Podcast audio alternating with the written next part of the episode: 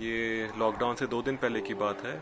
Suddenly जब मैंने देखा आसपास सारे फॉरनर यहाँ वहाँ भाग रहे थे क्योंकि सारे जो होटल्स हैं वो बंद हो रहे थे और काफ़ी फॉरनर्स को आसपास के लोग आके कोरोना कोरोना चिल्ला रहे थे।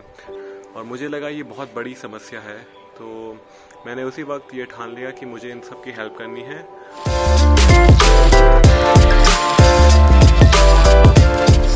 Hello my name is Shubham Siktu और uh, ये सब की शुरुआत हुई थी 20 मार्च को, जब मैं जैसलमेर में था और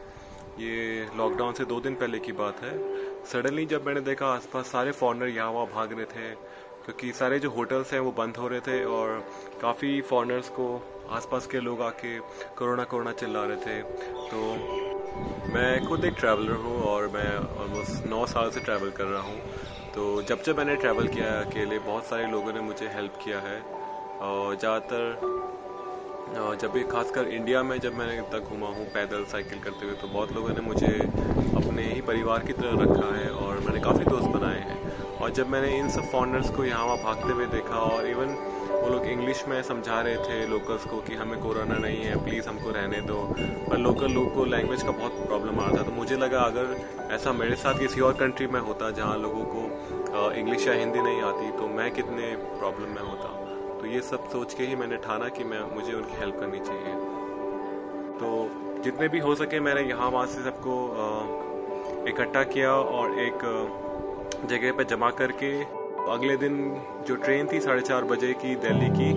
वो मैंने बुक कर दी और अब हम बारह लोग हैं और मैं जनता कर्फ्यू के दिन संडे को दिल्ली पहुँचा और मैं इस हॉस्टल पे आया जो कि अभी मैं हूँ। इस हॉस्टल का नाम है that stop hostel Basant Kunj पे। मुझे पता चला कि ऐसा सिर्फ़ जैसलमेर में या दिल्ली में नहीं, ऐसा बहुत जगहों पे हो रहा है। ऐसे बहुत सारे फॉरनर्स हैं जो अलग अलग जगह फंसे हुए हैं। तो मैंने ये प्लान बनाया कि मैंने अपना फ़ोन नंबर और अपनी डिटेल्स एक पोस्ट बनाया इंस्टाग्राम पोस्ट और उसको मैंने शेयर कर दिया। और मैंने बहुत लोगों को पूछा, अपने फैमिली मेंबर्स को फ्रेंड्स को कि प्लीज़ इसको शेयर करिए और जो भी अगर फॉरनर कहीं फंसा हुआ है तो प्लीज़ कांटेक्ट करिए।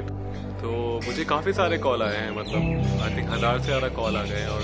सबसे ज़्यादा प्रॉब्लम मुझे स्टे ढूँढने में आ रही थी, क्योंकि कोई हेल्प नहीं करना चाह रहा था। कोई भी होटल या हॉस्टल जैसे मैं फ़ोन कर रहा था और पूछ रहा था कि क्या आपके वहाँ आ सकते हैं रहने के लिए, या इन लोगों को क्या आप इस जगह पर हेल्प कर सकते हैं? तो वो सीधा ही मना कर देते थे, जैसे ही उनको पता चला कि फॉरनर्स हैं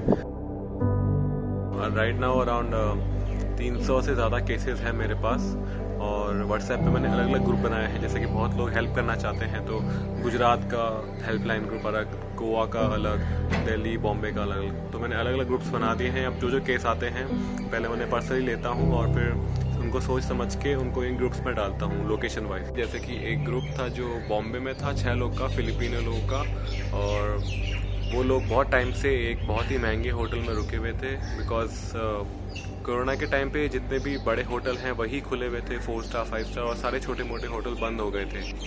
जब उनका फ़ोन आया तो वो काफ़ी रो रहे थे और बहुत परेशान थे। बोले थे कि हमारे पास अभी रहने के पैसे बचे नहीं हैं, आज हमारा लास्ट डे है, कल हमें चेकआउट करना है, पर हमारे पास कोई जगह नहीं है, ना खाने की जगह है। तो मैंने इमीजिएटली जितने मेरे बॉम्बे में कॉन्टैक्ट थे, सबको मैंने कॉल लगाया और उनके लिए एक हॉस्टल ढूंढा जो उनके काफ़ी करीब था। और नेक्स्ट डे से वो हॉस्टल में रहना चालू हो गए हैं और तकरीबन 10 से 12 दिन हो गए हैं उन लोग को और अभी तक मैं उनका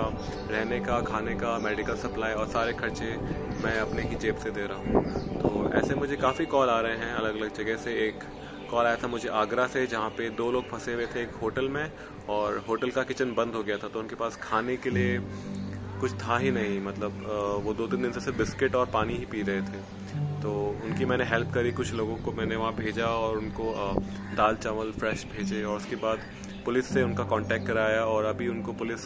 उनकी हेल्प कर रही है खाने में और रहने के लिए। और अभी एक आ, मैं एक ट्रिक अपना रहा हूँ जिसको मैं कह रहा हूँ reverse networking so for example मुझे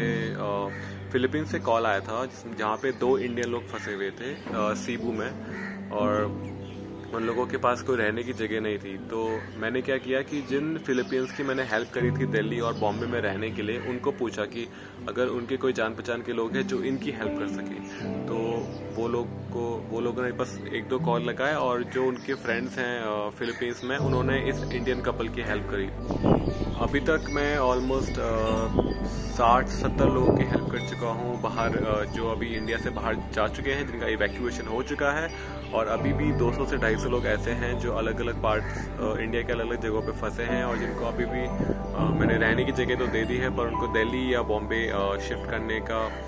अभी प्लान चल रहा है ताकि वो कोई एयरपोर्ट जा सके जहाँ से उनका इवैक्यूएशन हो सके।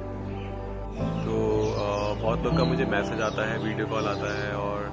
बहुत सारे लोग काफ़ी खुश हैं जो घर पहुँच चुके हैं मुझे मैसेज कर रहे हैं फिर फ़ोन कर रहे हैं और वो मुझे ये बोल रहे हैं कि प्लीज़ आप हमारे घर पे आइए इस कंट्री लाइक कोई इसराइल से बोल रहा है कि इसराइल आइए कोई स्विट्ज़रलैंड से बोल रहा है कि प्लीज़ आइए और आ, हमारे साथ रहिए हमको आप, आपने इतना हमारा हेल्प किया है तो आप हमारे गेस्ट हैं। तो मे भी शायद